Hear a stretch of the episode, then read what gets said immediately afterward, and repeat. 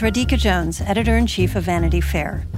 If you enjoy binge watching the best TV shows and love hearing from the actors and showrunners who make them happen, then subscribe to Vanity Fair.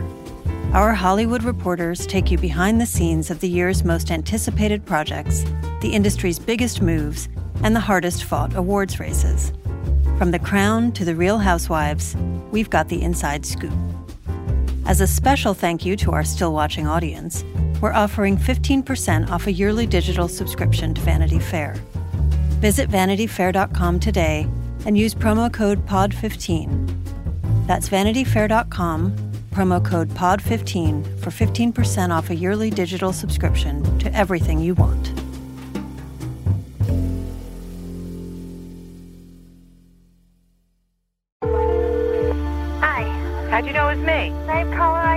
Oh, what's it say? Linda Tripp. It does? Yeah. I have an unpublished phone, the idiot. The great story here is this vast right wing conspiracy that has been conspiring against my husband since the day he announced for president. May of 91, Bill Clinton harassed me on the job and then basically told me, let's keep this between ourselves. We had no sexual relationship with this young There- woman. There is not a sexual relationship. That is accurate.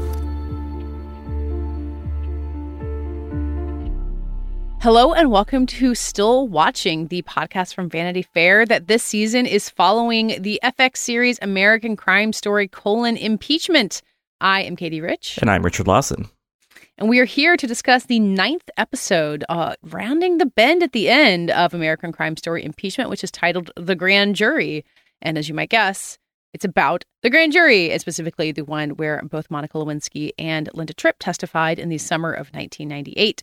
Um, Richard, seeing the title of this episode, I was I was a little dreading it honestly, because because uh, last week was like very like within the Clintons and about like political maneuvering, and I was like, oh lord, like I do not want to see like a dry courtroom story. But I found this surprisingly riveting, and even more so having done my research. Did you have an overall take on this? Yeah, no, it was. I mean, what I was concerned about was that we have spent, you know, eight previous hours with this show. And so we're pretty familiar with like what Monica did, what she told Linda, what, you know, like it all felt very like I was worried that it was going to feel like a rehash, kind of like Mhm. a previously on sort of thing. But what the writers did over the course of the series is hold back some things. I'm thinking of the wrenching scene where Monica goes into particular detail uh, about what she and Clinton did together, um, but also kind of stuff about like Linda's motivations. And I think that, um, yeah, there was enough kind of revelation in this episode that it felt fresh rather than a rehash. Yeah, and we'll get more into kind of what we know about the public record from this. But if you look at the transcripts from Monica's uh, grand jury testimony, it's a lot of like, when did you go to the White House? What did you say to Betty Currie? What gifts did you give the president? Like all this stuff that we know very, very well. And then the people behind the show very smartly focus on stuff that feels um, a lot more emotionally intense and it's remarkably real. And we'll get to that. Um, but first, we did want to read some of your emails. You can always email us at stillwatchingpod at gmail.com. You can email us right now about impeachment and succession. And we're very glad to see the combination of both in our inbox. Um, and I wanted to read just a couple of them. There was uh, one from Lauren who was writing about last week, episode eight, uh, saying it felt like there was a lot of buildup to get to the actual moment of the revelation, which I assume is the moment where Bill reveals to Hillary that the affair was really happening. And she said, I think the show could have really benefited from being fewer episodes and cutting out some of the preamble. I think the show is so much about Monica and Linda that I'm kind of grateful for all the preamble. But what do you think about the notion that a that a tighter season might have benefited the story? Yeah, I mean, I, I, kind of agree and I don't agree at the same time. You know, I think there is really value um, in, in terms of like the the length and depth with which we've spent with these characters. Like, like I think humanizes them that much more. It's not just a brisk retelling of history; it's character study. Yeah. of multiple characters. Um, so I value that, but I also do think, in general, I think you know there are a lot of TV series that or mini series that could be five episodes that stretch themselves out to fit a sort of network mandate or whatever. Um, and I think there there could could have been some trims here and there. I think especially in the middle, like early middle of this series, where some episodes felt a little repetitive. But now that we're reaching the finish line, I think pretty much everything we've gotten has been of value. Yeah, and in this episode, there's a lot of characters who we haven't seen in a while, maybe like Paula Jones, and we briefly see Lucianne Goldberg. And you remember kind of the huge tapestry of the show. And I'm hoping that in next, next week's finale, we get Ann Coulter and Matt Drudge, Michael Isikoff, and some of those characters coming back to kind of see how everyone turned out because the the scope of the amount of people involved in this is, I think, a huge part of the drama. Um, so I want another email that came in from Karen, who is kind of um, like looking back at this time period and a lot of feelings about Hillary Clinton and you know how much she recovered from all of this, how much sympathy she had. Um, and it was at the end of her email that I thought she said something interesting that is, I think, part of the text of the show. Um, that why people were so shocked by these revelations about Clinton's affair. It was uncomfortable in a new way that may seem perfectly normal now. Yes, we were angry like Hillary for putting us in the situation. It might seem like a subtle distinction to you, uh, and she compares this to how Nixon was taken down. But I promise there would never have been a Donald Trump, an admitted womanizer, if we if we as a country had not let Clinton get away with it. We've talked a lot about how this feels like preamble to a lot of what we know from the Trump era, but what do you make of the idea that Clinton getting away with this kind of paved the way for more presidential malfeasance down the road? Well, yeah, I mean, something we talked a lot about during the Trump administration and hopefully are still talking about is the sort of erosion of norms, you know, and of, of certain ethical standards. Um, and, you know, the, the thinking kind of even goes further back to um, Gerald Ford pardoning Nixon, Mhm. where it was like, well, if you know a pardon's coming or if you know the public will forgive you, then what reason is there to actually operate with any sort of legal or ethical framework, you know, in Yeah. these p- positions of high power? And I think certainly um, in this episode where Hillary says to Bill, they're looking for a, a, a reason to forgive, or no, um, per- permission to forgive you.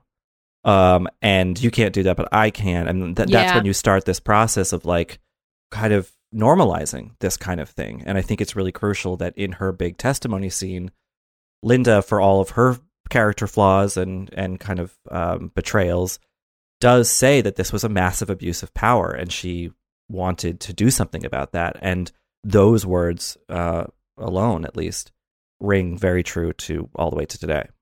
Yeah.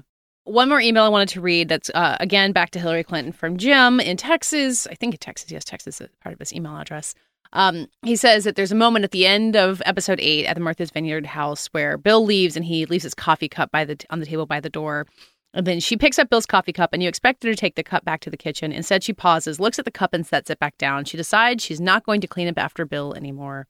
Um, and we know from what we see in this episode that she she is she is you know helping him get out of this mess. But I did like the symbolism. I did notice that when it happened, and kind of wish we'd mentioned it. So just a, a little quick quick nod to Hillary's mental space in the form of a coffee cup, which is smart writing, I think. I'm Claire Fallon. And I'm Emma Gray. We're culture writers, podcasters, and hosts of the show Love to See It. Every week, we give an unapologetically feminist dissection of reality dating shows, rom coms, and other romance narratives.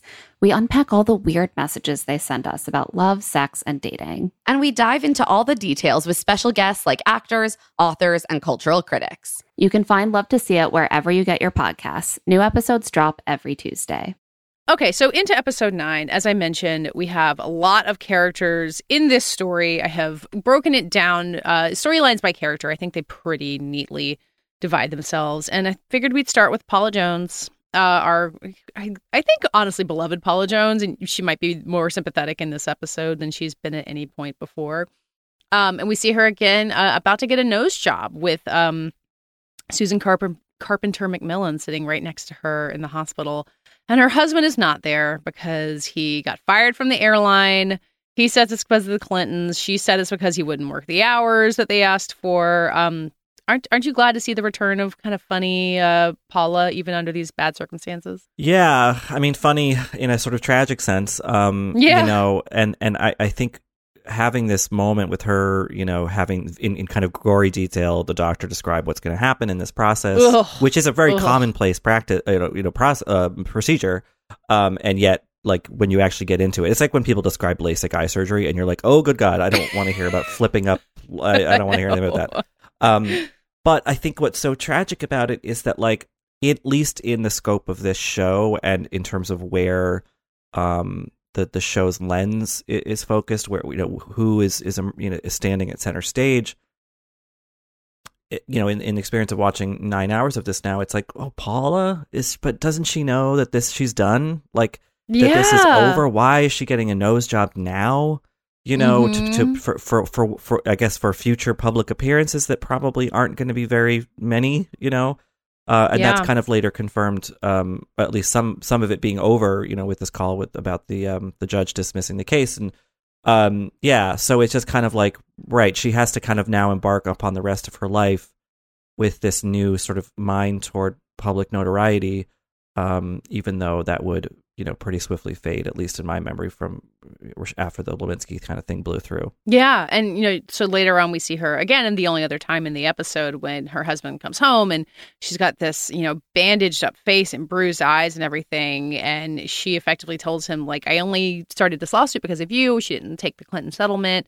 She didn't know she had a bad nose before she got up in the public eye, and it's really heartbreaking that that is the effect that the spotlight has had on her to make her look at her face and her herself in this terrible like cold light of the media that you would you know you don't want anyone to have to ever see themselves that way. Yeah and in terms of the imagery of paula you know black eyes bandaged nose arguing with her volatile mean husband there is this kind of i don't know sort of representational sort of evocation of like an abused wife or abused you know spouse in, in, in a relationship you know he doesn't hit her in these scenes. Mm-hmm.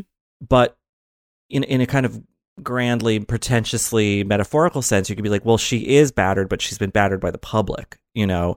And here's this one totem of that who's pushed her into this and and and you know kind of told her to t- turn down this money because they wanted more they wanted you know?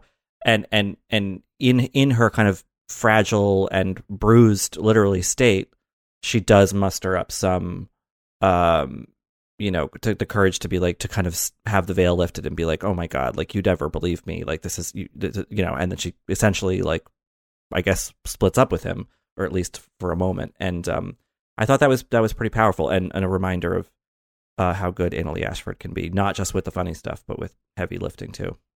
Yeah, yeah. I kind of, I, I don't know if this is the last we'll see of Paula on the show, but it did, you know, the moment of her standing up for herself a little bit and you know, recognizing what we have seen all along, I think, which is that she was being strung along. I guess you want her to have that scene with Su- Susan as well, being like, I did this for you, and this is what you've left me with, because, you know, like I, she gets off the phone, she says the, the judge issued a summary judgment and that they basically get nothing and they can't go back and get that settlement that the Clintons offered them. Like that's over, which is heartbreaking. Yeah, and what this show has done well with with Paula Jones, um, with Monica, with with Linda Tripp, and I guess to some extent in this episode, Juanita Broaddrick, uh, is the reminder that like these names may have faded from the news cycle, um, been be, you know come sort of like uh, jokey arcana, and then nothing at all until you know maybe like Lewinsky came forward on her own years later to kind of reinvent herself in a sense. Um, but like they had to go to sleep and wake up and go to sleep and wake up and like their lives kept going. And I think even if it's just one or two scenes with Paula Jones, it's a, it's a, it's an important reminder that like she the, the the spotlight might have shifted away from her, but like she was still a person dealing with you know a bad relationship and her own fears about who she was and who she was going to be. Yeah, I'm I'm looking through the timeline of this case. So this so she got the the case was dismissed in April of 1998, which is after the Lewinsky scandal has broken, before these grand jury testimonies that we're seeing. Um, in November of that year, he actually did wind up settling because she had appealed um, basically, you know, for her to get to drop the appeal, he agreed to settle. And then in uh, early 1999, it was ruled that she would only get $200,000 from the settlement. Um, so her saying that she gets nothing in this is not entirely what happened, but you know, would you take two hundred thousand dollars for what she went through? I don't think I would. Right. Yeah. Especially because like, who knows what fees were incurred? I know that other people were paying for a lot of this, but maybe not everything. Yeah, a donor paid for the nose job, which is um sad to think about. Um, so there's another brief appearance from another Clinton accuser in this episode, which is Juanita Broaddrick, who we've seen previously with uh, Miranda Lambert's parents at her door. Don't forget that. Um, basically saying she wants nothing to do with any of this and denying that he had ever um, that Clinton had raped her, which is the the rumor that had been going around for a long time. Um, two uh, FBI guys working for the Starr team show up at her door, basically asking if she is telling the truth in that affidavit that she signed. And then the episode ends with uh, them wrapping up the Starr report, and a guy comes in saying she recanted, and she's now saying that he did rape her. Uh, and Starr basically says it's not relevant to what we're doing. Like this is not about um, not about uh, political pressure or obstruction of justice, so it can be a footnote. And Juanita Broaddrick's story was, in fact, a footnote in the Starr report. That is how it went public for the first time. Um, I kind of, I mean, I, don't want to say Ken Starr was right because it's a convoluted case, but the idea of the Starr investigation expanding so much at that point was already pretty intensive that it does seem like it wasn't relevant to it, but it is kind of a somber ending to this episode that like there's still more women, there's still more terrible stories, and that the, the justice system is not necessarily doing right by them. And and in, in a case of truth being stranger, more perverse, whatever than fiction, you know, you could watch this episode and be like, well, that's a little on the nose. She's just going to become a footnote in history, except that she literally She was literally was, a footnote yeah. in at least this one document. Um, and I think obviously that speaks volumes to the ways that um, sexual assault uh, accusations, charges, whatever, are are sort of compartmentalized or handled or thrown away or whatever. Um, is this whole lived experience this intensely awful thing that Juanita Broaddrick, um, you know, alleged to have happened, um, just gets put in a folder with her name written on it and just kind of tossed into a sort of pile of Yeah. otherwise, you know, quote unquote useless information, and that's, um, I think, certainly has a resonance beyond this particular case. Yes. Yeah. I think that's a good way of um, another way that the show is kind of speaking to the present and to the future of when that show is happening. Okay, so let's go back to the Clintons, who were the center of everything last week, but are much more um, minor players. In this week's episode, uh, it starts with them at like a Russian accordion performance, is my best guess of what's going on. And uh, they're like clapping along in this stuffy room at the White House, and Hillary's face just looks like completely dead. I, I, I don't, they didn't do a lot with the like awful tedium of working in the White House on this show, but this feels like a very good picture into like the hell that Hillary is in for much of her time as a first lady. and yeah it's just it's kind of smaller room it's a little rinky dink stage like yeah um so I, um, the the russian accordion players they were um when when they when the cold war ended that was part of the deal was that they would that the us Mm. government would get a troupe Yeah. of russian accordion players um mostly for white house use but other things yeah, too. and the, the president would have to sit through them every year as a uh, part of the ceasefire. as a reminder kind of hunger game style a reminder of what came before and yeah uh, yeah, so Hillary gets up and introduces him and kind of pointedly doesn't greet him. And then they go back in the White House. He is looking at a list of the Democrats who might vote yes on impeachment, which is kind of a funny thing to think about now, given that we had an impeachment this year, an impeachment this year, Richard. Um, that was so, so along party lines anyway. Um, and then Bill gives basically this big speech about how she's the person only opinion he cares about. He pities people who find their wives dull. Like, like he couldn't talk to his best friend who he meets Hillary about how hard his job was. Um, and her face is just this like glass wall the whole time. Like she's not giving anything away. Um, but again, I, I've been the the big Clive Owen defender this whole season, and I think he sells this really well. You feel kind of bad for Bill here, at least I do. How do you feel? You do. You also hear, you know, I was thinking about it watching that performance, and it's an interesting shot. His sort of face is kind of to the left of the screen. I mean, you know, he's not centered. Um, and uh, it's just a kind of a, a long close up, basically. Um, and and you see in there his pride still, uh, the Mhm. pride that is like I can get, I can talk my way out of this. I can like orate my way out of, you know, this kind of bad situation. And uh, though there is genuine sincerity in there as well, um, I think the thing he says about uh other men who like what what he says something like they they who find their wives th- so they dull. tense up they, at dinner parties when their wives Yeah. start speaking. Yeah. And he's saying that as kind of like a, but that's not you. But he, but in that implication is kind of saying that most other women are, and and maybe he's just Mhm. saying no, men just other men don't see the value in their wives. But I think he is making a distinction that Hillary's not like the rest of the girls, you know, Yeah, which still yeah. says something about the kind of objectified way that Bill Clinton, at least in this show's version of things, maybe saw women, you know. Yeah. Um. And but Hillary was just like this kind of special rarity rather than you know. Bill isn't saying I wish all husbands would see what I see in you in their wives Yeah. because they have that potential in them or they are those people. But you know, I don't know. So so it's, I feel bad for him, but he's also kind of like revealing some failures in I don't know character or something. Yeah. Well, what you just said reminded me of, I think, the implication how he treated Monica, too. Where, like, with Monica, it was real. They could talk about things. And she was a rich girl from Beverly Hills, not like Paula Jones or Juanita Broaddrick, you know? Like, the, the way that there's this implied distinction between women on class levels uh, is part of that, too. Uh, I do like that it ends with her just saying, Is that all? And leaving. Uh, I, I think that they have lingered on Hillary's anger in a way that feels appropriate because it's not really part of the public record. You know, they've said that she was angry for a long time. They haven't discussed it in too much detail, but I, I feel like she deserves a little bit more rage before, as we see later in the episode, she kind of steps back by his side. Yeah, she steps back, and yet it's out of.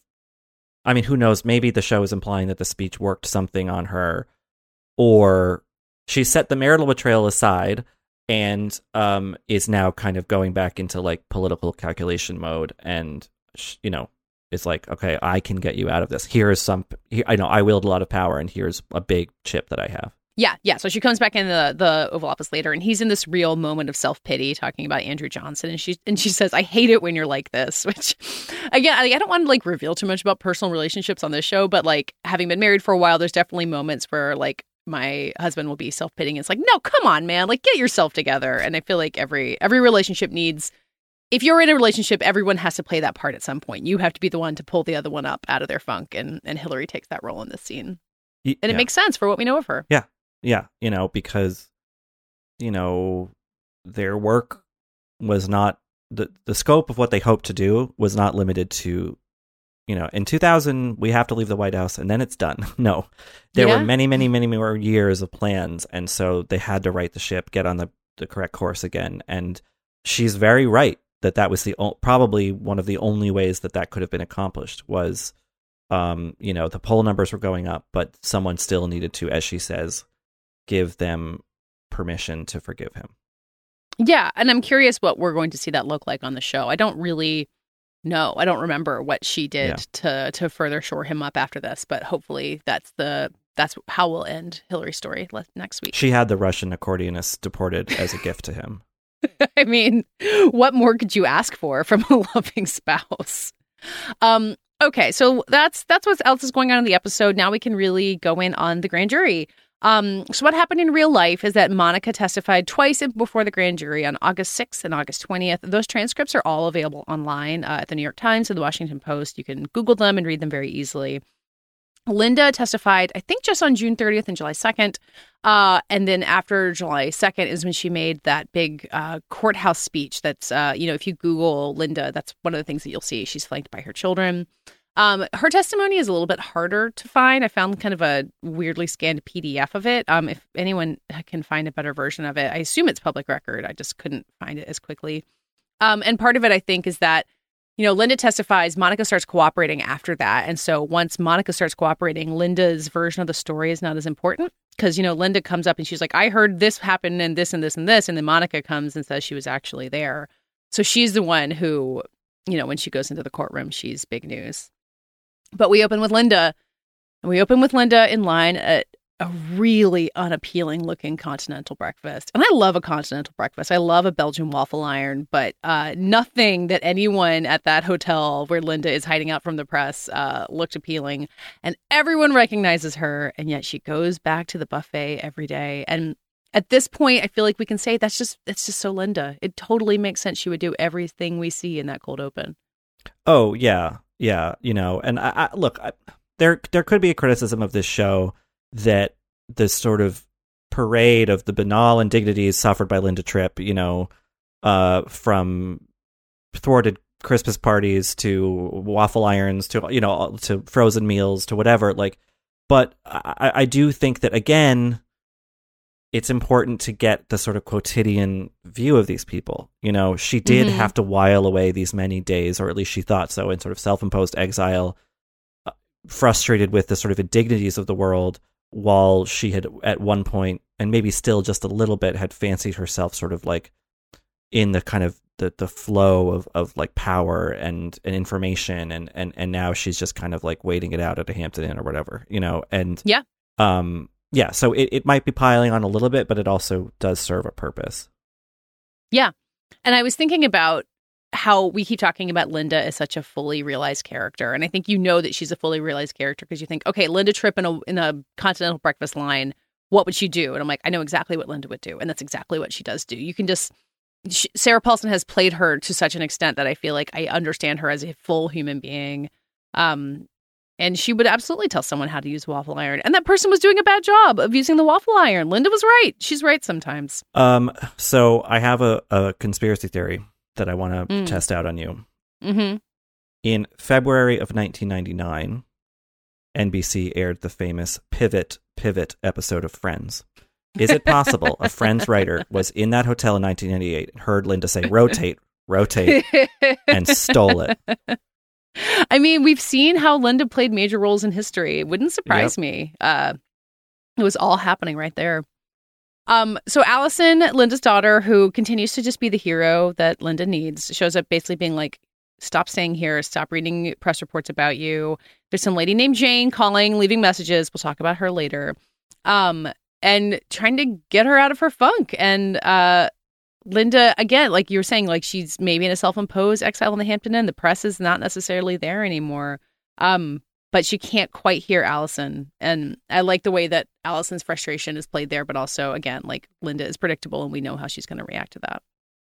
Yeah, I mean, this is part of her walking with the cross on her back. You know, she th- this is Mhm. self punishment. This is, but also to kind of embolden the narrative that she's crafting about her persecution. Like it, it's it's it's incumbent on on her sort of vision of herself in the world that she not just be living at home like normal. You know, she has Yeah. to be sequestered and and beset at all at all sides by you know Yeah. reporters and prosecutors and Mhm. all that.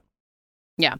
Um, so then Linda, we, we catch up with her later in the episode. She finally goes home, and in the mail is a copy of the New Yorker. And Richard, did you notice the cover of this New Yorker? a famous Titanic Oscars cover because it was March 23rd, 1998. really? I remember that cover. And of course, I was not reading the New Yorker uh, when I was 14 in 1998, but did I ever pay attention to the Titanic Oscar run? And um, that brought me great joy to see that pop up. and my parents did read the New Yorker, and I, uh, I, I maybe I'm, I'm, it's a false memory, but I do think I remember seeing that issue like on a coffee table in my house. Oh yeah, I mean this is the period where I started reading Entertainment Weekly because every week Titanic was on the cover, basically because because thirteen year olds like me were sorry I, I misstated my age. I was not yet fourteen. Anyway, uh, I was the target audience. I think there was the one. Man in the Iron Mask cover in the midst of that. probably we did our best. Um, so also in this New Yorker issue. Uh, Maybe they wrote about Titanic. I don't know. Is that the Jane Mayer story, Portrait of a Whistleblower, which is about Linda and Richard? You read this, did. and I didn't. So I want you to tell me about it. it's an interesting story. I mean, it begins with this kind of a little bit editorializing about like it's basically kind of saying like what would make this crazy lady do this like sinister thing, you know. Um but then it kind of does go into like her past in this way that basically the the, the Mayer article frames part of Tripp's conviction about like doing all this uh as anger at her philandering father, anger at her Mhm. divorce, and a general sort of uh, the word the, one of the terms used in the article is busybody that according to the sources that Mayer t- spoke to um, most of which are uh, you know uh, on off the record or i mean at least like anonymous rather um is that she was obsessed with marital infidelity among coworkers and other people for years at other at like Hmm. previous jobs and was sort of known to be a gossip had been in touch with journalists but well, was suspected of leaking to journalists well before Lewinsky happened, um, which is an interesting kind of thing that we haven't really gotten a ton of on this show. Yeah. Um, but the slant of the article is such that like I don't really know how seriously to take all of it. I guess, but um,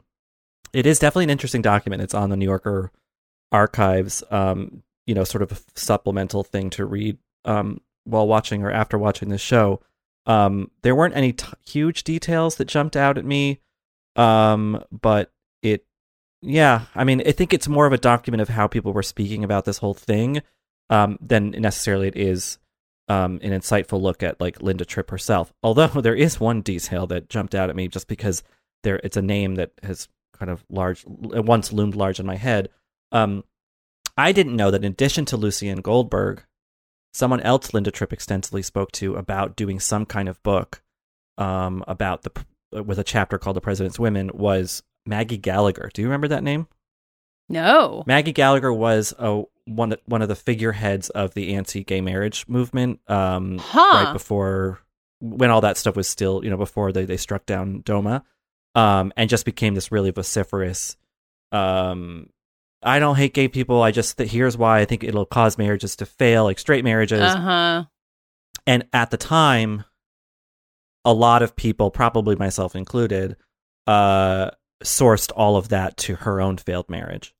And it's and, Mm. and there was a lot of there was if I remember correctly some sort of circumstantial evidence to support that um, theory, uh, and it's just interesting that she uh, was speaking with Linda Tripp, who in this Jane Mayer article is made to be also very di- bitter about divorce and her father's uh, you know leaving her family and and so it just it's just interesting that like Maggie Gallagher, though not pictured on the show. Um, was I guess involved in some way in a kind of predictable fashion, at least if this article is to be trusted.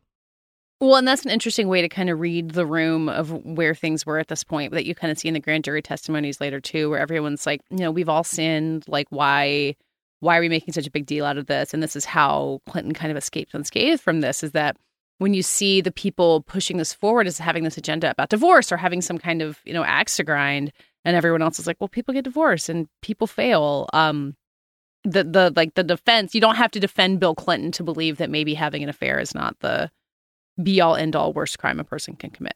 Well, yeah, and I think that I think we talked about this maybe last week is that like that for whatever we think of Ken Starr and the ultimate motivations of all of this, you know, it they were maybe not intentionally, but they were in, in essence investigating abuse of power, like Linda Tripp talks about. You know, Mhm. actual things that like do are are like maybe not criminal, but like bad and have really really har- harmful consequences. But they kind of ignored that, and, and it ended up being about like this cabal of people trying to litigate sexual relationships in and outside of marriages, you know, and which of Mhm. course, even in the, you know, relatively stone age late nineties, people were like, no, we're not doing that. You know, uh, Yeah. we disagree with that. Whereas now I think hopefully because of lots of changes in thought about these kind of things, um, not that we should, I'm not saying anyone thinks we should prosecute, you know, uh, people who cheat on their spouses, but like, um, they would, it would probably be reframed more about the abuse of power, more about that Yes. kind of thing than it was, oh, you know, Clinton's going to Clinton. Like, you know, we shouldn't we shouldn't be scolding him for uh, you know, doing what comes naturally or whatever. Yeah. yeah. um, this might be a good spot to pause and listen to the interview that you did with Sarah Paulson. Um, and you spoke before we had seen this episode, so you didn't get into too much detail about episode nine. But she did talk about the grand jury testimony and what we're going to talk about later about how when Linda goes before the grand jury, they kind of uh, don't want anything to do with it. Um, so anything you want to say before we listen to that? No, just that she was a joy to talk to, and I think that um, she offered some really interesting insight about not only the process of doing the show, but kind of how it lingered with her after the fact. Yeah.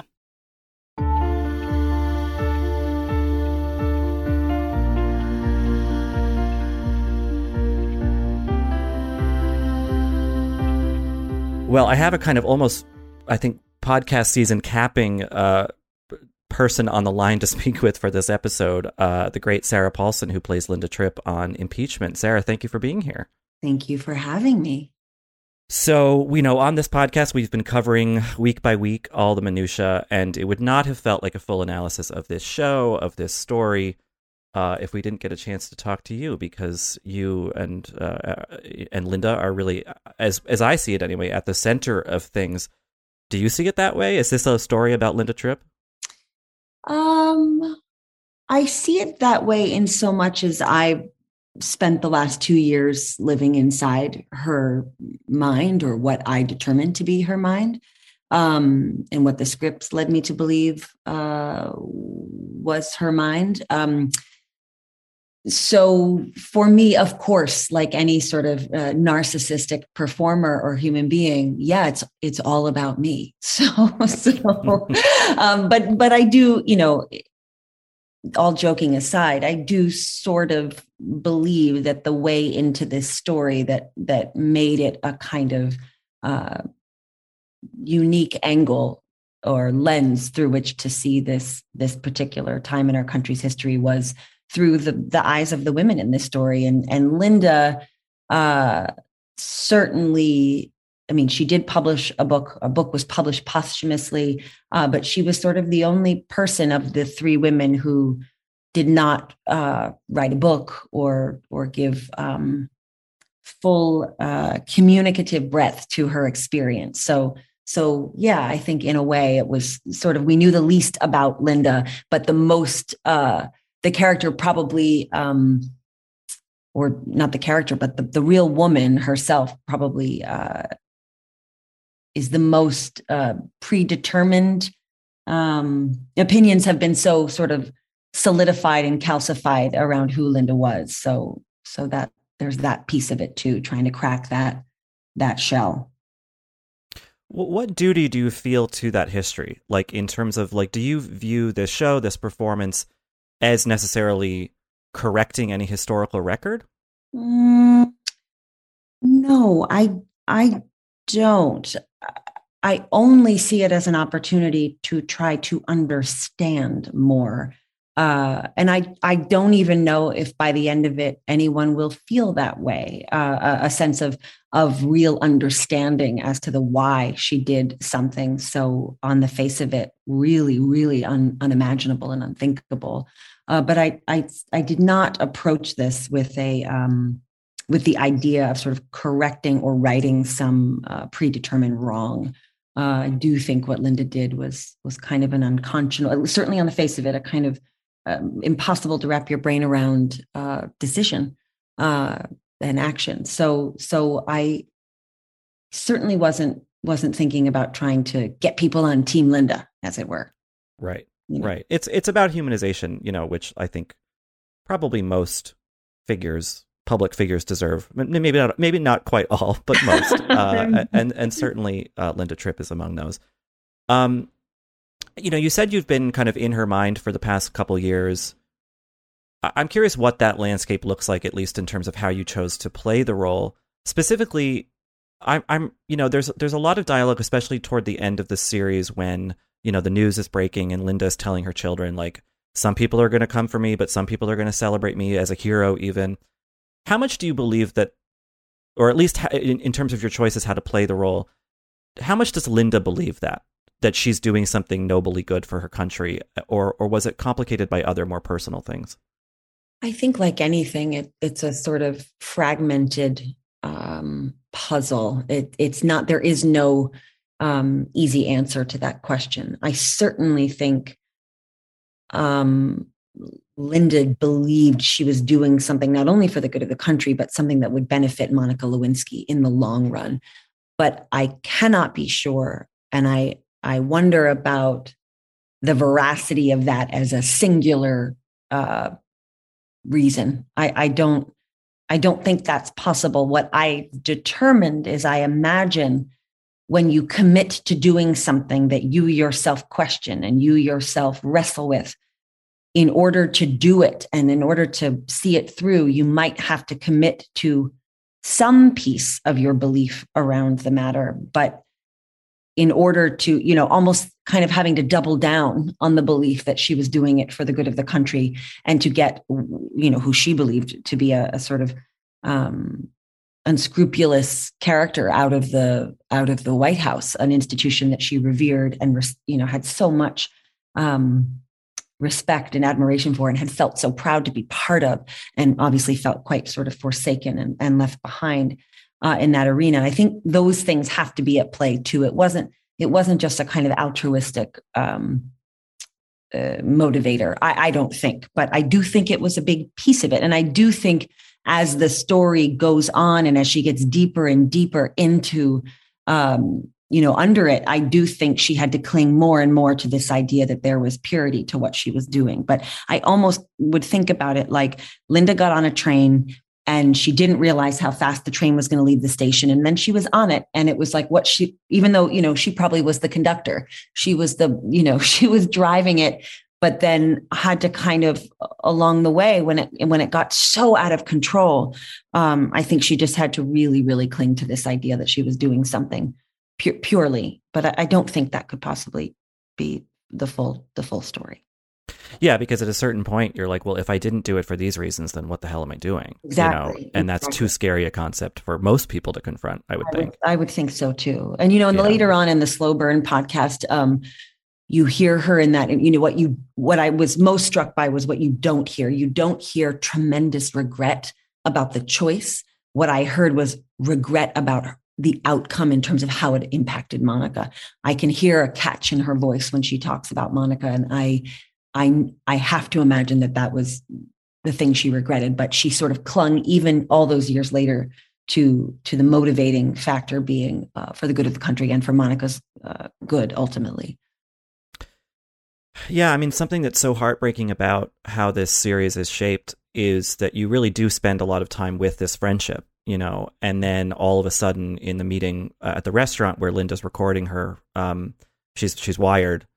Uh, you hear the FBI talking about Monica and Linda, and it's you know asset and subject, and it gets so reduced to these kind of you know chess pieces essentially. Mm-hmm. Do you think even through that, like, do you think that Linda, again, in, in your in your sort of portrayal of her, um, does she view Monica as her friend this whole time, or is there a certain point where she has to turn off the friend thing? I think at a certain point she had to turn it off. And I think she had to convince herself that it was never that deep to begin with, which I don't believe she really believed was true.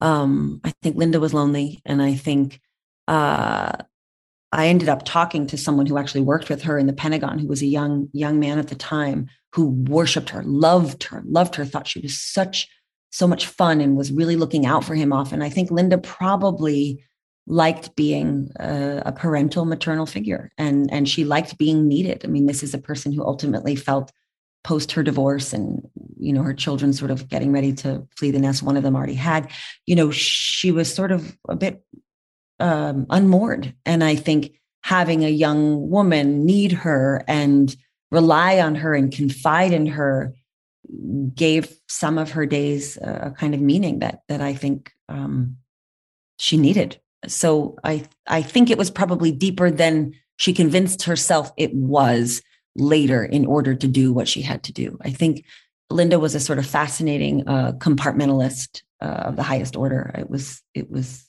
it's pretty fascinating psychologically to me.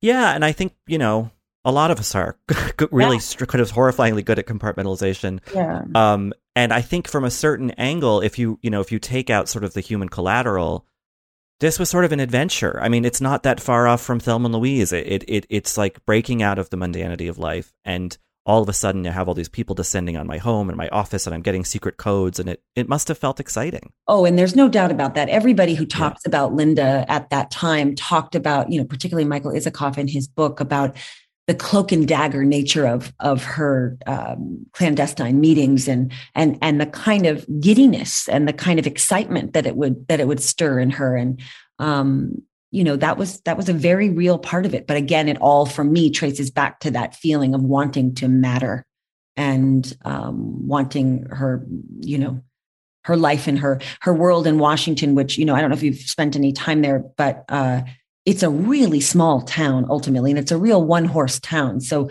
I can understand once we got there and started shooting some stuff there, I thought, wow, no wonder she actually felt that she somehow was really um, involved in this society, which, you know, of course, nothing could really have been further from the truth, but I can understand why she felt that way because it was really it's it's a it's a very small place ultimately. Yeah, I mean, one industry towns are fascinating. Yeah. Um, uh, you could almost call, you know, Los Angeles. It, sure. it, it, has one dominant industry. Let's say there is a. I won't repeat it exactly, but there is a sort of mean kind of nickname for DC as it compares to uh, LA. Um, do you see, you know, you, you've been in this business a long time. Do, do you see parallels there between the ecosystems of Washington and Hollywood? Oh, yes. My God. I mean, it, it's I mean, the difference being some sometimes the ecosystem in, in Hollywood, you know, they have this sort of sense of self-importance as a as an industry, um, and that the whole world kind of revolves around it. Whereas in Washington, at least some of that is kind of kind of applicable uh, because there is, um, you know, but but sure, yeah, I do actually. So you're playing this character who has all of these psychological weather systems kind of in her head and and and there's you know the the circumstances are changing by the minute. And and I would I would think that as an actor it would be easy to just play all that big and latent and just like right there, you know on the surface kind of thing. But you don't. I think it's a pretty restrained performance given all of the big stuff that's happening. Is that something you have to be sort of intellectually conscious of as you're shooting each scene to kind of exactly calibrate or does it come or does it or does it come naturally I guess um, I think it depends on the part. With this one, I think it was a fine line. You know, I was, of course, acutely aware that I was, um, you know, wearing a prosthetic nose and a neck and a wig and teeth and the whole thing. And of course, as an actor, you just dream about doing those kinds of transformations because although there is an enormous change externally, there's also the internal work that that goes into a portrayal um, or an attempt at a portrayal. Um, and I think with this one, because it was hard, because um, you know she she was a kind of larger than life person personality and and had sort of extreme reactions to things and and would get very angry and would get, get very frustrated. And there's all this um all these emails that that we had access to of of people talking about how she would leave early for work and just sort of dismiss herself and decide she could leave and that she you know had this kind of ability at, at the Pentagon to just you know make her own hours and all this stuff that of course was not within her purview to to decide for herself but just this kind of self-importance. And i thought how do you play a kind of grand sense of self when really what's motivating that uh, grandiosity or that self-perceived grandiosity is a sense of being really inconsequential? And so how do i calibrate all of that and still have these sort of extreme uh, responses all you know while trying to do it in a way that feels human um, and not like a caricature not like i'm commenting on on her uh, from the vantage point of being quite quite different than she is um, as a human being me myself. So uh, it was something I, I had to think about all the time and there were plenty of takes that i did um, where I would was so big, and then there would be plenty of takes where I would almost do nothing, and somehow I, you know, would sometimes land in some middling place, and sometimes the extreme was really called for. Um, her responses to things would be would be kind of outrageous you know think about like the language she uses everything is a debacle and everything you know and yeah. it's just like yeah. you know and it's like a sweaty snapple on her desk is just you know and and just a insurmountable obstacle to the metro is a disaster yeah, you know every, yeah. Exactly it's so extreme and and that's just how she feels things and of course i could relate to that a little bit you know because i you know have been called sarah bernhardt by my mother since i was a child and although she was being sort of a, uh, probably trying to be funny there was some part of it that made me at a very young age feel like my reactions were sort of um, uh, were out of adjustment for for the circumstance when really it was what i felt and so there was a, a kind of uh, internal um, fault line for me that I felt I could understand Linda uh, because I I felt I too had these kind of like quixotic um, big reactions to sometimes very very small things. Um, and that's just you know how I came into the world. So I could relate to it and I could understand it um, and it made me have of course enormous empathy uh, for for her too you know? Yeah that's funny. My mom's been calling me Sandra Bernhardt for since I was a kid. um, were there any scenes in particular in any given episode that were particularly difficult to shoot from a technical level, from an emotional level? Like, um, can, does anything stand out in your in your memory of uh, having filmed it? A, a, bunch of things, really, but but actually, um, in episode nine, uh, we have our our grand jury testimony. It's really what the bulk of the episode is about is is Monica's grand jury testimony and mine, and sort of the the differences uh, in terms of the reaction of um, the people in that room and their willingness ultimately to kind of be um, oh, won over by Monica and their absolute disdain for Linda. And these actors were so incredible. I mean, I, I, we, I just Beanie and I kept talking about like how incredible these actors were who played members of the grand jury, um, because it, it did remind me a little bit of of one of the most spectacular things about making the people versus OJ was we were in the room all the time with this gallery of people watching the trial and the jury and the defense and the prosecution and every we were there all day every day together.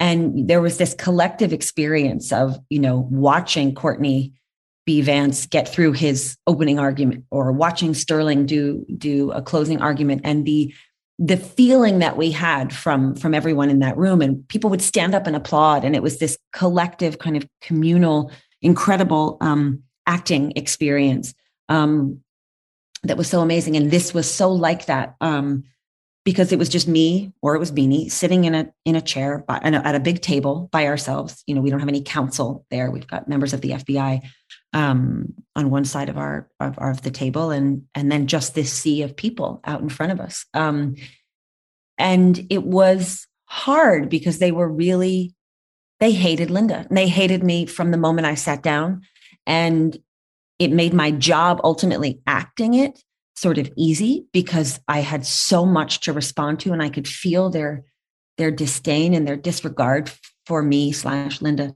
Um, and it was painful and and it made my upset. I get Linda gets so upset by the by the end of it, and then she goes out and makes this sort of sort of famous speech, uh, this speech entitled "I Am You," which was she talks about in the Slow Burn podcast as being one of the great regrets of her life because it was so tone deaf and this utterly uh, bananas. Um, this speech that she makes, but it's very upsetting. Um, it was very upsetting, and it was it was, but it was also one of these kind of magical moments of these other actors um, giving me so much to to respond to but it was one of the days i remember being sort of acutely painful to play because at that point we're in episode nine we're sort of sort of um sort of sort of near the end of the um the experience of shooting it and so there were there were we had the entire uh, log of all the episodes under our belts beanie and, and i and and me and and it it it made it so fraught and so full and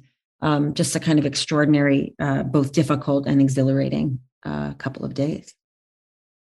I guess that's kind of why you do it. You know, is is that sort of it's scary, but it's in the end exhilarating. Um, you know, and you you you bring up uh, People versus OJ, and of, of course you played Marcia Clark in that. Um, and now between Marcia Clark and Linda Tripp, you, you're building something of a cottage industry of public figures from the mid to late 90s who were perhaps misunderstood or not understood fully enough. Um, obviously, there's there there are exciting opportunities presented when when these roles are, are sort of put on your desk. But what is your trepidation about that? I mean, you know, playing a real person, I would imagine, is very different from from creating a character out of whole cloth. Um, do you ever have like reservations about doing it before you agree to do it? Well, I do. I mean, I I didn't want to do Marcia. Uh, I didn't want to play that. I didn't know how to do that. I thought it would be uh, the potential for being embarrassed and uh, was was felt you know really huge to me.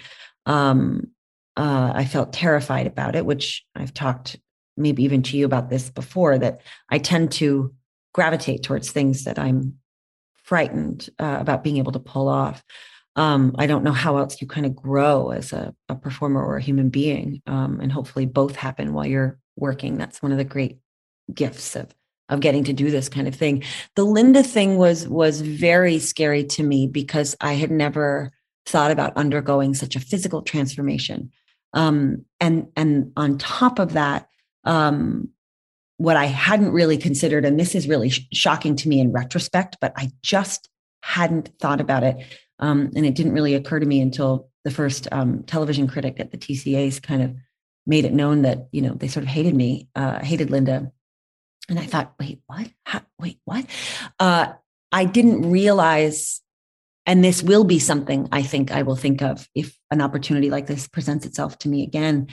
You know, a determination had been made. And, and, and to be fair to myself, I had this experience with Marcia and I had such a, a different experience um, in terms of people being sort of ready to, to embrace Marcia and, and sort of correct their, uh, you know, sort of misguided ideas about who she was. Um, but with Linda, because she did this, I think this thing that people refuse to acknowledge they might be capable of because it happened on this national scale.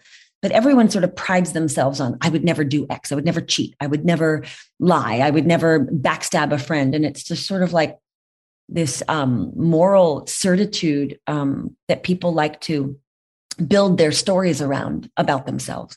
And i hadn't really entertained the idea that that people would would not be open to an idea about about considering that linda was a, a person of of worth simply by virtue of the fact that she's a human being on the planet and that every decision that she made should not s- define her solely um, it had never occurred to me that people wouldn't maybe be open to that idea and what has become clear to me since the show has been on. Uh, and there's nothing more vulnerable than uh, working on something for so long and then putting it out into the world and and have people just um, talk about it, just pure purely talk about it. Even when they say nice things, it's just it feels incredible. You feel like a carcass on the side of the road being being picked apart. It's really scary.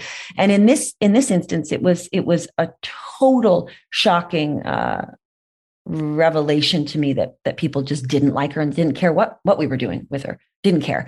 And that was something i hadn't considered. And so now i imagine going forward i might have to really think twice about uh, committing myself so completely to something for so long. And of course partly the, the reason we so the the time was so extended was because of covid and and we sort of didn't shoot when we thought we were going to shoot. So i was living with it uh, both physically and mentally for a lot longer than i might have. But um there there might be some considerations. I I uh, take a little more time assessing before I before I dive into that uh, mid '90s misunderstood lady, whoever she may be, yet determined.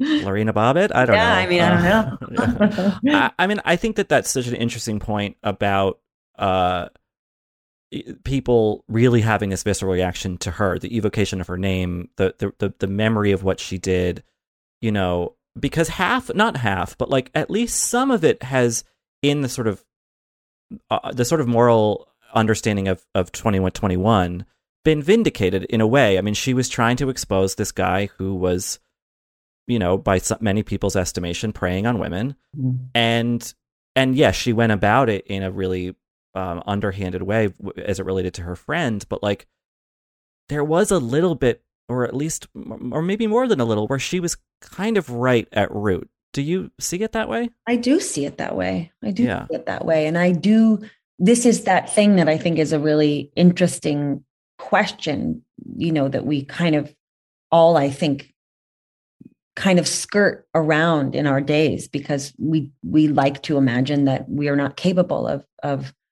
uh, such hideousness or or um, perceived hideousness and and I I just, I just don't think it's true. I think all of us are capable of doing really unthinkable things um, when faced with um, extreme circumstances. And and and maybe I'm I'm saying that because I had to find a way to to get inside this woman's mind and heart and to try to um, stand outside of it and not judge it, but find a way to play it authentically and truthfully without apologizing for her choices and and to try to lean into uh, all of that as as honestly as I could without being afraid of how it would be held.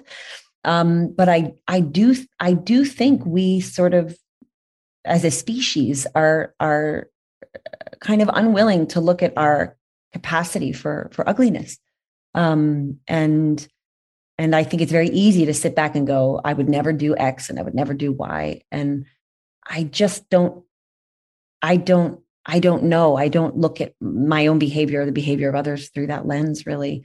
Um, but maybe it's because I've been lucky enough to to play a couple of complicated ladies who, you know, uh, I don't know, but I I do think it's an interesting conversation because uh, I think so much of life lives in the gray, and I think we are all searching for so much clarity to sort of stave off this you know ultimate fear of dying.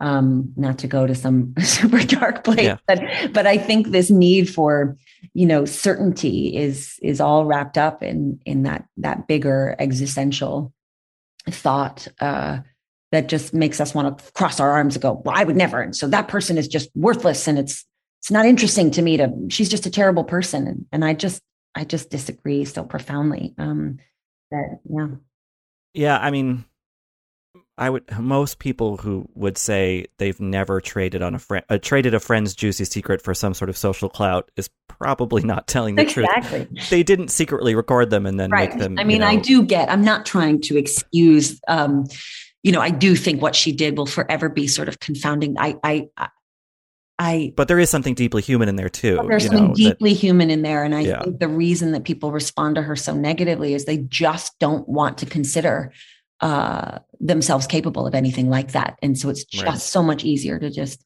discard her. And and I think that is, um, I'm just not interested in that, you know.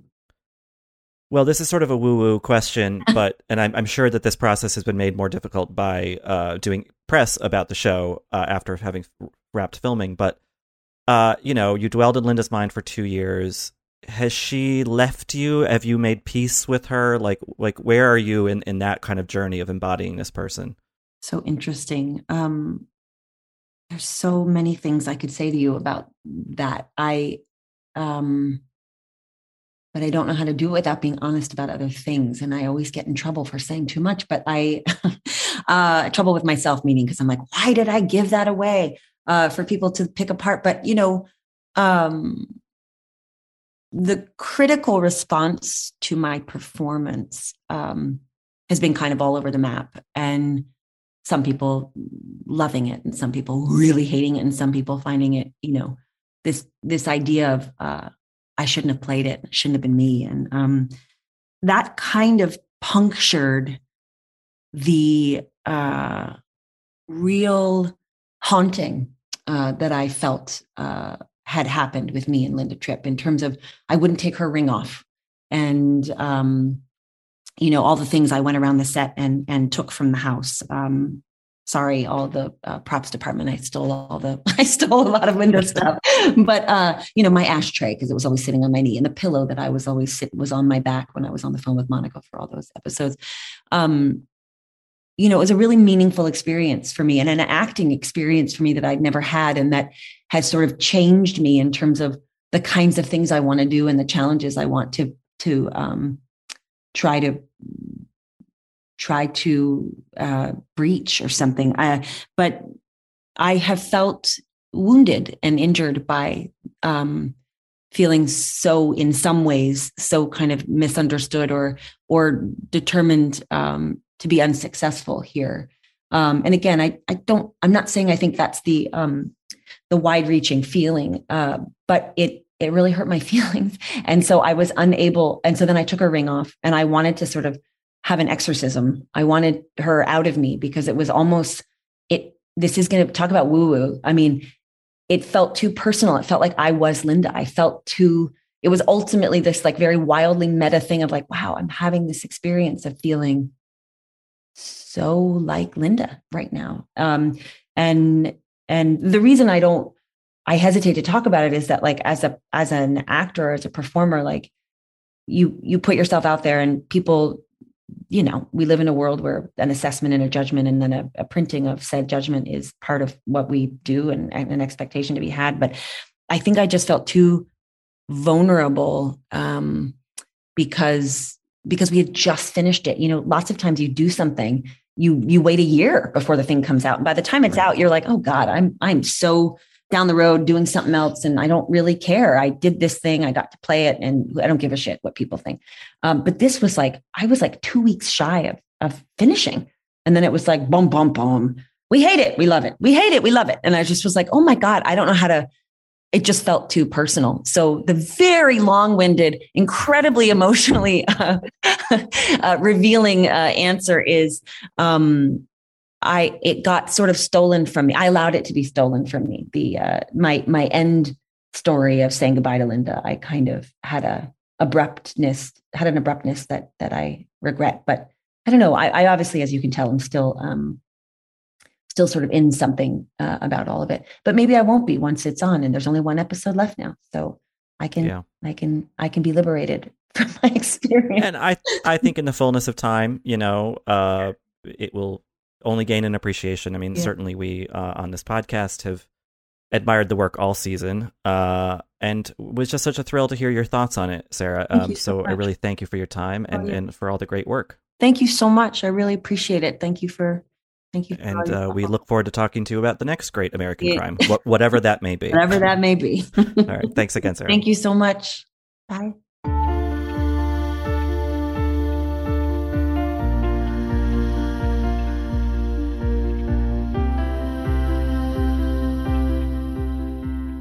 So back to Linda of the show, we see her kind of get this box full of papers from the Pentagon that is not what she needs, and uh, she says this is chilling, uh, like assuming that it is a uh, direct uh, act of aggression from her coworkers, and it could have been. It it does seem plausible that people would have been pretty frustrated with her at this point.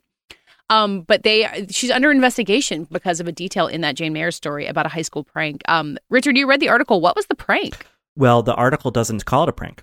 It just says oh. that she was oh. arrested with a bunch of cash and some other valuables totaling some hundreds of dollars and was arrested for grand larceny. It does not, Whoa. you know, it doesn't go into the fact that is is claimed on the show that she, you know, that it was like a, a prank gone wrong or whatever. Um, so that's I'm one, I'm curious where the the people who you know the, the show makers uh, got that detail. You know, maybe there was other stuff that Tripp has said about that moment, but the article presents it as just like, well, she was arrested and then she lied about it on her DOD application. Yeah, I mean that it does seem a little unfair that that's what they're kind of pinning her for, but also Linda was such a rule follower. Like the idea that she would have lied on an application about something like that is kind of remarkable. I will say that one thing that that Mayer does strenuously uh, reiterate in the throughout the article is that at the White House, at the Pentagon, exemplary performance reports. That she was a hard worker. Mm. She was well liked in terms of like people. She was fun, you know, Mm, um, and it was cheery, and that's kind of why, at least the article uh, makes a supposition that like that's why she was one of the rare people. I mean, it really almost never happens who um, stayed on into a new administration. Yes, yeah. Um. So then, when it comes time for her to go to the grand jury, so by the time in, in the episode we've seen a, the Monica um testimony, which we'll talk about in a in a minute, and we see Linda in the courtroom while Monica is in a room with the Starr team, kind of as part of her uh, um her immunity deal, having to listen to the tapes that Linda made while um Mike Emmick, Colin Hanks' character, and another guy are in the courtroom reading them out loud. Um, which I think is a smart way to frame the story around Monica. Like, I don't think Linda's grand jury testimony is the most important part of the story here. Um, and listening to Monica crying on the tape, which is not what the jury's hearing, but what we're hearing, and it really gets you in the headspace of the jurors, where as it's shown on the show from the first minute, are just like, why did you do all of this? Mhm. Um, how did you feel about how that was depicted? No, I thought it was sharp. And again, I I was like, oh wait, are we just going to hear these details we've heard already again? But Yeah. instead, they did this kind of artful thing of juxtaposing the raw audio with the sort of more, you know, sanitized formal procedure, you know, kind of thing of the grand jury, um, but all sort of pointing toward that ultimate thing of like, did you think about her at all when you were doing this? Yeah. and then you when you hear like Monica sobbing on the phone, you're like, oh Jesus, like you know, regardless of what Linda's you know broader convictions were, her higher minded sort of ideals that she was trying to protect, um, this was a very vulnerable person who she made all the more vulnerable, and I think that that does register for her in these scenes. Yeah, they play a clip of them talking about Monica buying Clinton ties. And having read through the transcripts of the Monica testimony in particular, they spent a ton of time talking about the ties. And I couldn't fully figure out why. There's a little bit of a mention of it in the Monica stuff, which we'll mention later. Um, and I just wanted to flag the moment where they're like, Well, Linda, you were telling her, like, she said she bought him a tie and you said, Yay.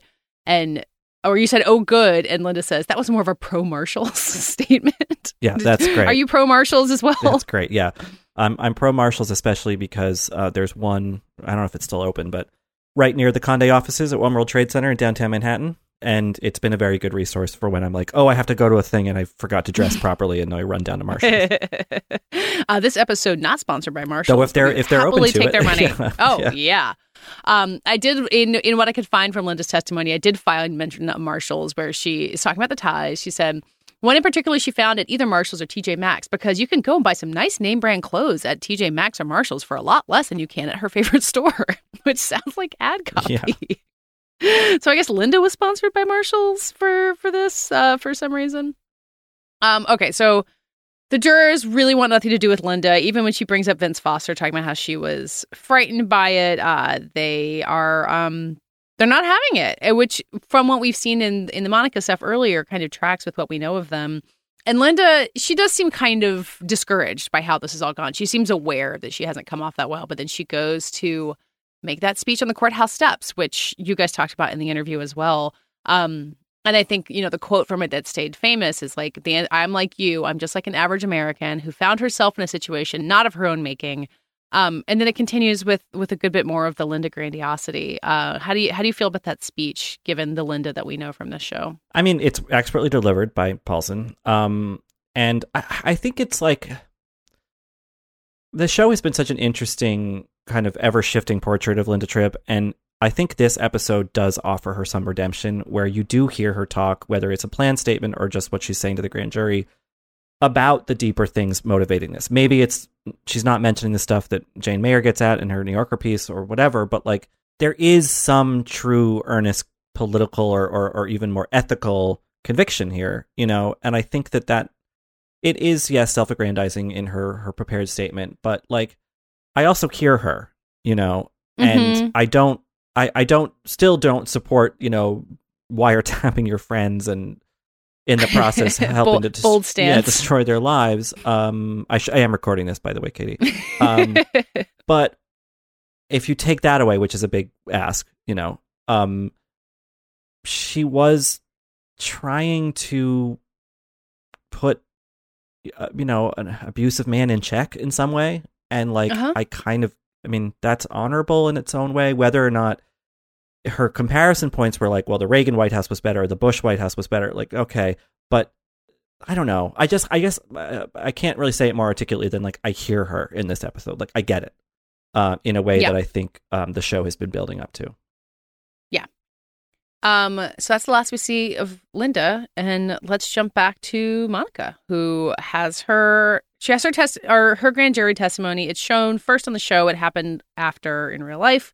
Um, and so she walks in the courtroom and she sees Mike Emmick again, Colin Hanks uh, again, and he's with a woman who this is uh, Karen Immergut. And she's sitting with him and basically saying, like, yeah, I'm excited. The Starr hasn't given me anything to do except secretarial work. Um, and he is Emmick is very frank, like, it's just we just need a woman here. She's she's just so the token woman and and seems okay with it. And then you see her stand up a minute later and she reveals that she's pregnant, which has to help, I guess. And then she kind of um immediately jumps into these really horrible graphic questions. Um what what do you think of Karen Immergut as we meet her here? Well, I should um, make note of the fact that Karen is played by my old friend Lindsay Broad. Um, yeah, Really? so it's where she texted me because she's been listening to the podcast and she said, I'm in Oh, episodes wow. nine and 10. So, uh, hi, Lindsay. Oh, that's Uh, great. Yeah, and she's very good. Um, people should go seek out her other work. Um, but uh, yeah, so Immergut's an interesting figure uh, who was um, appointed to a district judgeship by Trump, actually. Yes, she Um, was. And it took a couple things. It seems like her political affiliations have been very shifting over the years, depending on who she's working for. Um, yeah, so kind of a kind of a bipartisan figure, I guess, if you want to uh, put it charitably. Yeah, yeah. Maybe maybe it's a sort of you know uh, non-biased, judgy kind of political independence. But um, but anyway, I you know I think there's a, a um she Karen figures interestingly in this episode in that like they're making a woman do the dirty work. Hillary's about to do that too. She's already kind of done it. Like like you see how much the women in, in this show are sort of asked to um expose their private lives, to compromise their ethics, to do all this stuff. And then the men come in at the last minute and sort of collect it all and then take it forward in public. You know, like it it, it Mhm. I think Karen's role in this episode is telling is part of a bigger story that the whole show is telling. Um which Yeah. I think is interesting. Yeah, I mean, and in these courtroom scenes, she's pretty unsympathetic. She's kind of a more of a functionary character of making all of this terrible punishment for Monica happen. And then later on, there's a scene between the two of them where I think you see her more as a person trapped in that system that you're talking about. That that's really good. Yeah, there's almost a kind of I mean not that that um Monica is this figure, but I just had like a some whiff of like um Rashida Jones in the social network. as the kind of huh. like kinder person on the Yeah. opposite side of the table, you know.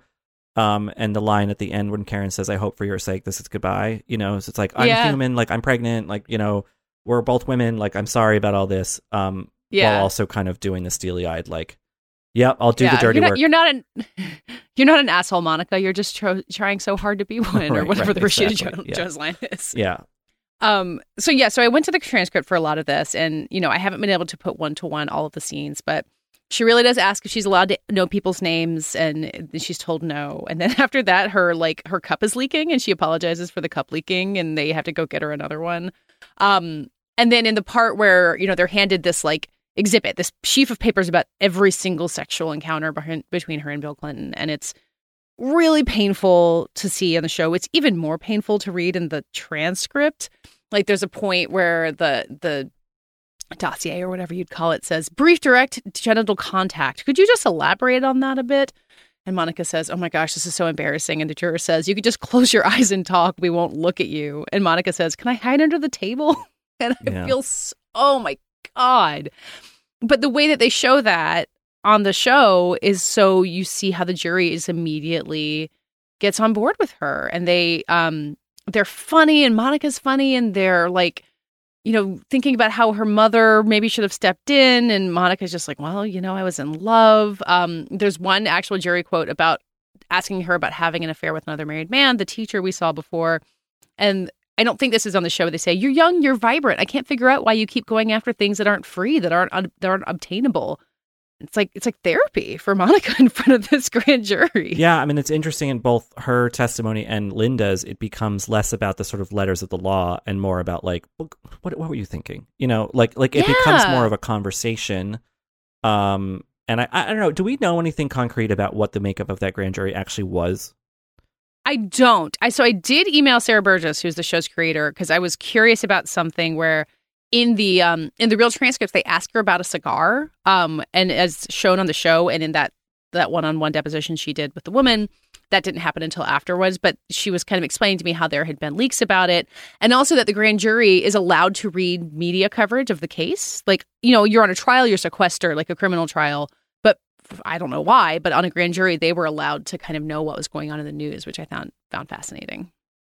Yeah, yeah. Um, it is fascinating. I mean, I, I think, well, a couple things. One, I can't believe I forgot about the whole cigar thing, and, I, and it's interesting. that- I wrote the same Yeah. thing in my notes. Oh, like, it's interesting that the the show like held that. I think is one last like, oh my god, right? You know, Yeah. um, and like thinking about that getting out into the public. Um, but but with the grand jury, I mean, you know, it's it's mostly women, older women, old, women older than Mhm. Monica, and a lot of a black lot of black women. women because I guess it's DC or for That was my guess Yeah. too. Yeah. um and or just i don't know uh, but but yeah i think there's a really interesting whether or not that was literally like um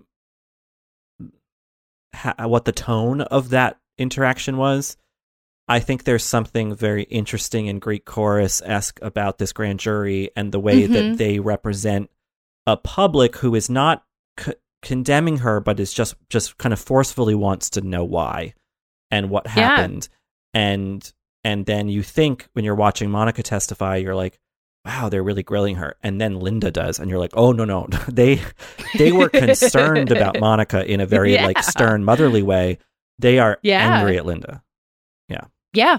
Yeah. I mean, the. I really recommend reading these transcripts, honestly, if you've watched the episode and you're interested, because it's so casual. Like they're just chatting with her in all these different ways. Like so much of what you see really happens. Like she asks if they can just call her Monica, and she says, I'm just 25. And they say, but you'll always be Miss Lewinsky, whether you're 25 or 28. And she says, not if I get married. Um, and they ask her if she still loves the president. And she kind of goes through like a whole story about how he's not who she thought he was. And she's she's just really winning. Um, and I, it's funny to me that she has gone, that the real Monica Lewinsky has gone through the period of reclaiming herself in the public eye when we had this then to see kind of um, how likable she is and, and was at the time. Okay, so I won't read like the entire transcripts because again, they're all in there. You can read them. Um, she does talk in the episode about how whether she still loves him and how he's not who I thought I was. And it's so this is happening August 20th. The speech from the previous episode where he gets on TV and kind of admits to wrongdoing happened 3 days before that. So you you can see how those wounds are kind of fresh that he doesn't like mention her at all. Um which is also so disappointing because it's like Monica, he does he's not going to mention you while he's apologizing to the nation. Like this isn't about you. You see her being kind of stuck on it. Um and then the thing that I was most um intrigued to see that really happened is when she asks him to leave the room. She, you know, looks at Colin Hanks's character and like can't talk about the day of the FBI raid without with him in there and just kind of boldly says like can can you leave please? Um it was such a, a such a steely spine moment for Monica that we haven't seen too much of from her and and it really happened. I was glad to see it. yeah yeah and a reminder to him like you i'm i'm not with you you know like like i'm mad at you too you know like i i think it's important that he kind of had that moment of like oh right like i did terrible things Yeah. Um, so you get to the end of it, and um, I'm just going to read from the transcript of what she said. I think because of the public nature of how this investigation has been and what the charges aired, that I would just like to say that no one ever asked me to lie, and I was never promised a job for my silence, and that I'm sorry, and I'm really sorry for everything that's happened. And then in parentheses, it says, the witness begins to cry, and I hate Linda Tripp. That is what she said, She- exactly as on the show. and then the one of the grand jury people is like kind of hoots in a sense you know like yeah. I mean what they what they said in the transcript is like we've all fallen short. We sin every day. I don't care whether it's murder, whether it's affairs or whatever. And we get over that. You ask for forgiveness and you go on. Uh, so to let you know from here, you have my forgiveness because we all fall short. That's really moving. Yeah. That that she got that in that really stiff court context. And then they also said, right now you feel a lot of hate for Linda Tripp, but you need to move on and leave her where she is because whatever goes around comes around. And like three more jurors are like, oh yeah, it's going to come around. Like they are, they're all ready. It's really- I mean, it's really interesting. It, it's such an, an interesting reflection of of kind of how the public's uh, attitude was. You know, like pruriently interested, wanting to get pry the details out of Monica Lewinsky, but at the in the end, in some senses, kind of sympathetic and caring. And Yeah, then Linda was and re- just ready- persona non grata. Yeah. you know. Yeah, and ready to like let Monica Yeah. go and and live her life. Um. So then, yeah. So the almost the last scene of the episode. Um. The last time we see Monica in the episode is when she goes back into the Starr office to um to give more details about their sexual encounters. Of course, it's Brett Kavanaugh who comes in and says they need it. Um. Whether or not that happened in real life, that is how the show Mhm. is depicting it. Um. And yeah, as we've said, um, you see this really intense, sad scene between these two women where she's being asked to just give like brutal details, details that like I would be impressed for anyone to remember, but you know, apparently Monica had a really good memory. Um, and the cigar part, and it's it's it's heartbreaking. And Beanie Feldstein again just plays that that kind of internal crumbling so well. Yeah, and the way that they just kind of walk so softly and quietly up to the cigar thing, which again was like Mhm. this huge detail that people talked about so much at the time.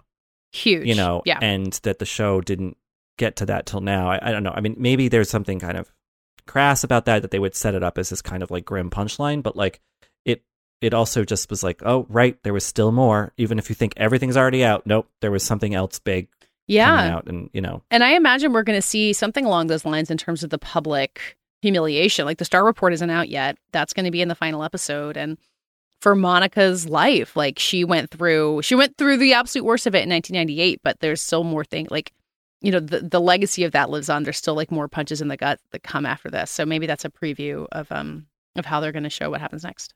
Yeah. Well, speaking of what happens next, the finale is next week. Mm. We're uh I mean, I as I said, I think in the beginning, I want to like loop back to Ann Coulter, loop back to Michael Isikoff. I want to see how everyone else turns out. Uh, anything else that you're hoping for? you know, just a little bit of closure, but also um nothing I mean obviously they can't tidy everything up, but like I don't know. I, I think I think that the show has done a good job thus far of nailing the kind of ambiguity, if you can nail ambiguity, but like, you know, like getting getting right that sense of like no one's a true villain, no one's a true hero. It's all just kind of morass of of just human impulse and whatever. And uh I I I hope that the show like knows that they can end on that sort of note of like, well, we don't really know, you know. Um, Uh huh. Uh huh. I, I just hope they're. I think the conclusions have already been drawn, and I don't think they need to to like button everything up too neatly. Yeah. I hope we jump forward a little bit for Monica at least. Like I would love to see her TED talk or something about like the period that she has spent in the last decade, a little bit less than a decade of, of reclaiming the story for herself. Cause I think you need to like see her kind of go off and recover and then emerge back as her own self. Cause she's, she's the person that you're rooting for the most. But also I want to see Linda's Christmas store. I kind of want Linda to get a little bit of her happy ending too, which it seems like she really got, uh, despite all of this. We'll be back next week to wrap up impeachment. Um, Richard, people can hear you and Sonia on the uh, uh, the Succession episodes is still watching. Um, but uh, where else can people find you? Well, I tour every country in the world except for America with my Russian accordion group. Uh, so just look up for dates on our website. Uh, when I'm not doing that, tweeting from Rylaws and writing reviews and stuff at vf.com. Katey, until the last episode, where can people find you?